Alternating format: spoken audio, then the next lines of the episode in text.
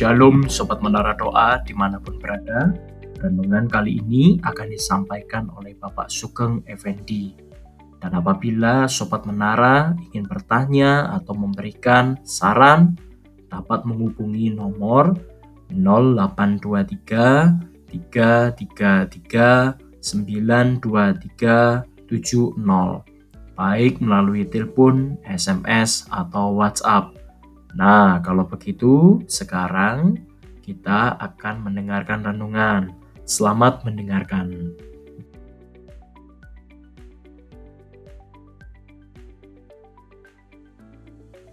Shalom. Puji Tuhan, sobat menara yang dikasihi oleh Tuhan. Senang sekali hari ini kita dapat belajar kebenaran firman Tuhan yang terambil di dalam Matius pasal yang ke-25 ayat 31 sampai ayat yang ke-46. Tapi sebelum itu kita akan berdoa terlebih dahulu. Mari kita berdoa.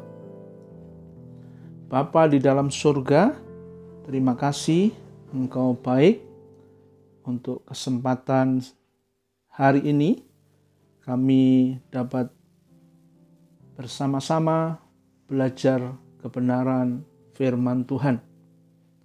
Bila Roh Kudus menolong kami, hambamu yang tidak menyampaikannya, bila pengurapan dari tata Bapa yang maha tinggi, mengurapi setiap kami, memberkati para pendengar yang ada, jadikan kami hati kami sebagai tanah yang subur, yang siap untuk ditanami benih-benih firman Tuhan. Terima kasih di dalam nama Tuhan Yesus Kristus kami berdoa. Haleluya. Amin. Untuk kesempatan hari ini saya akan memberikan satu tema yaitu pemisahan antara kambing dan domba.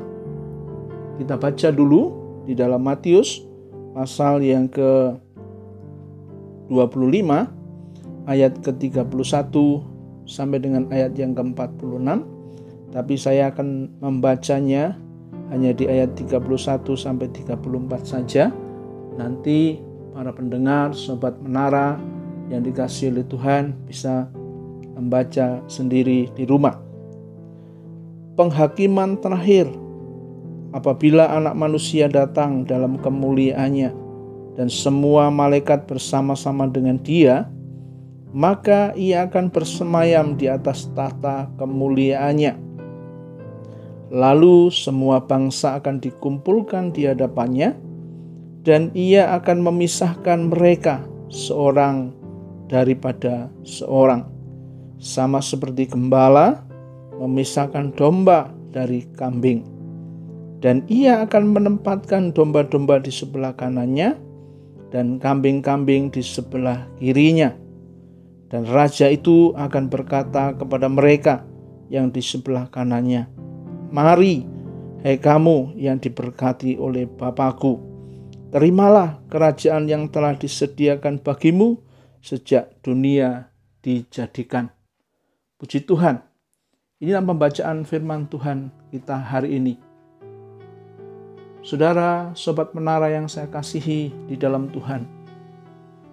Sifat kambing dan domba sungguh sangat berbeda.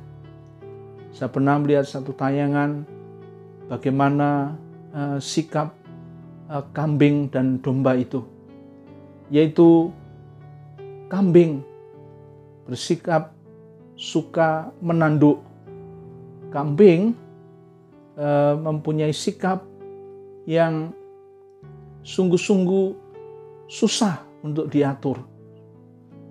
Mungkin dalam pelayanan yang kita kerjakan ada banyak mungkin jemaat atau rekan kerja, teman sepelayanan itu memiliki sifat kambing yaitu suka menanduk, suka melawan, susah untuk diatur, dan lain sebagainya. Pada waktu saya melihat tayangan itu,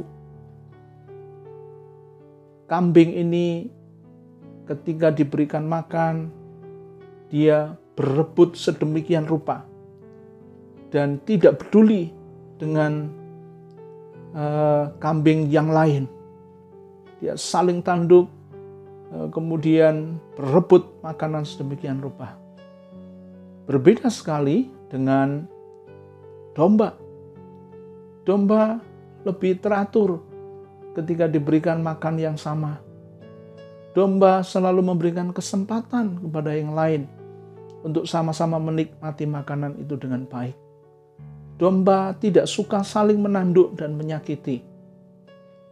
Domba memiliki satu karakter yang sangat berbeda dengan kambing. Ketika kita membaca daripada nats ini dalam Matius pasal yang ke-25 ayat 31 sampai dengan 34 jelas dikatakan ketika nanti Tuhan itu datang bersama dengan malaikat-malaikatnya lalu dia duduk di tatahnya kemudian Tuhan mulai mengumpulkan semua bangsa yang ada di muka bumi ini dan mulai memisahkan seorang dengan seorang yang lain memisahkan seperti kambing dengan domba. Kambing berada di sebelah kiri dan domba berada di sebelah kanan. Lalu, hal yang sangat menarik adalah ketika Tuhan berkata kepada domba itu, yaitu di ayat yang ke-34 dan raja itu akan berkata kepada mereka yang di sebelah kanannya, yaitu berkata kepada domba, Mari, hai kamu yang diberkati oleh Papaku. Perhatikan kata-kata itu, saudara, sobat Nara yang saya kasih di dalam Tuhan. Hai, kamu yang diberkati oleh Papaku. Artinya, domba ini kehidupannya melekat dengan yang namanya berkat. Saudara. Berkat tidak hanya berbicara tentang finansial, keuangan,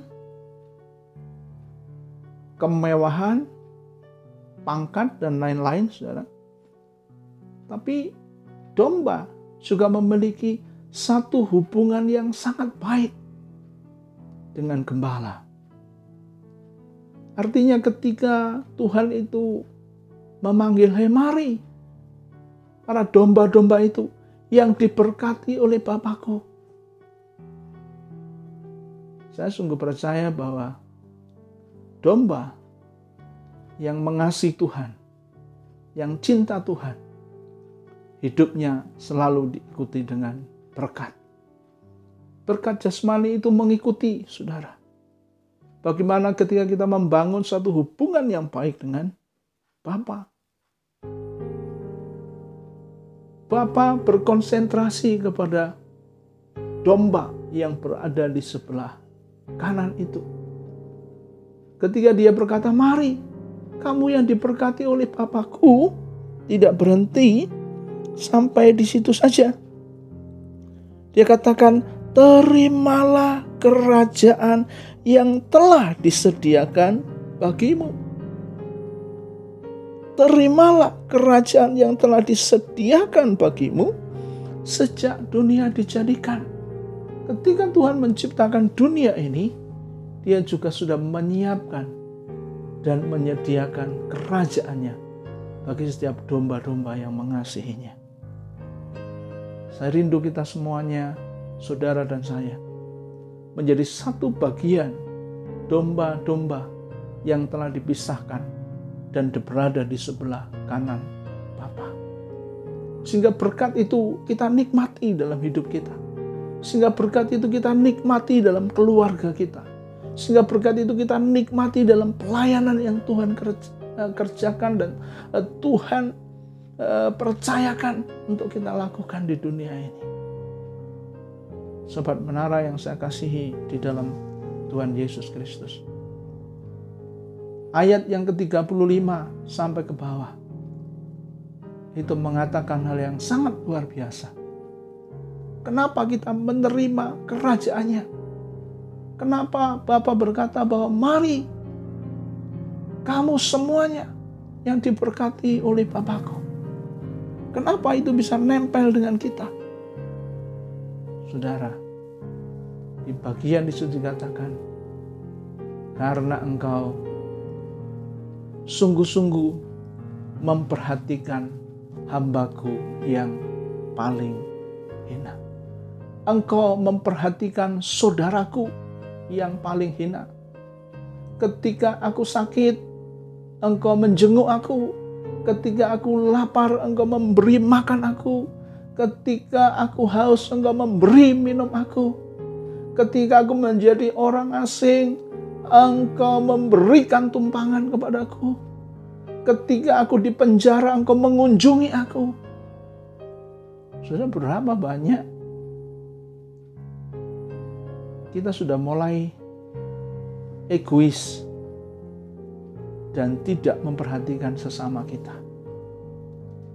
Dan Tuhan berkata, Ketika engkau memperhatikan saudaraku yang paling hina, engkau sedang melakukannya untuk aku. Pertanyaannya adalah, siapa saudara daripada Yesus itu? Kita akan baca di dalam Lukas pasal yang ke-8 ayat yang ke-21 demikian firman Tuhan. Tetapi ia menjawab mereka, Ibuku dan saudara-saudaraku ialah mereka yang mendengarkan firman Allah dan melakukannya. Para pendengar, sobat menara yang saya kasih dalam Tuhan, saudara Tuhan Yesus adalah orang yang mendengarkan firman Tuhan dan melakukannya. Itu yang patut kita perhatikan terlebih dahulu. Yang paling hina Mari ketika kita memberikan pertolongan, ketika kita berbagi kepada saudara kita yang paling hina dan orang tersebut tidak dapat membalas kebaikan kita. Saya mau katakan giliran surga yang akan membalas daripada kebaikan yang telah kau lakukan terhadap saudaramu yang paling hina itu. Hari ini Tuhan mengingatkan kepada kita supaya kita tidak menjadi menjadi karakter kambing yang suka menanduk dan itu disiapkan Tuhan di dalam neraka bersama dengan iblis dan malaikat-malaikatnya. Tetapi kita dapat menikmati kerajaan yang telah disediakan bagi kita sejak dunia ini dijadikan.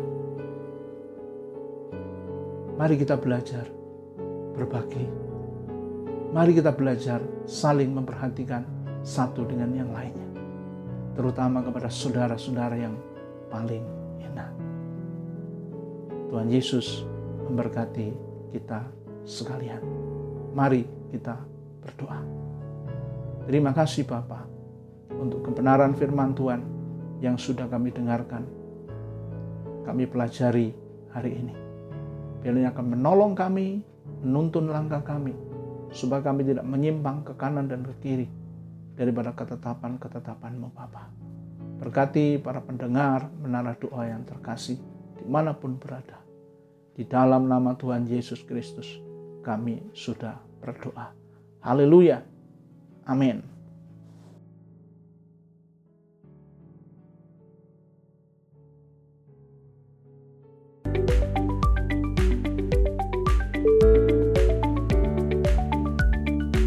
Terima kasih Sobat Menara Doa yang telah mendengarkan renungan kami.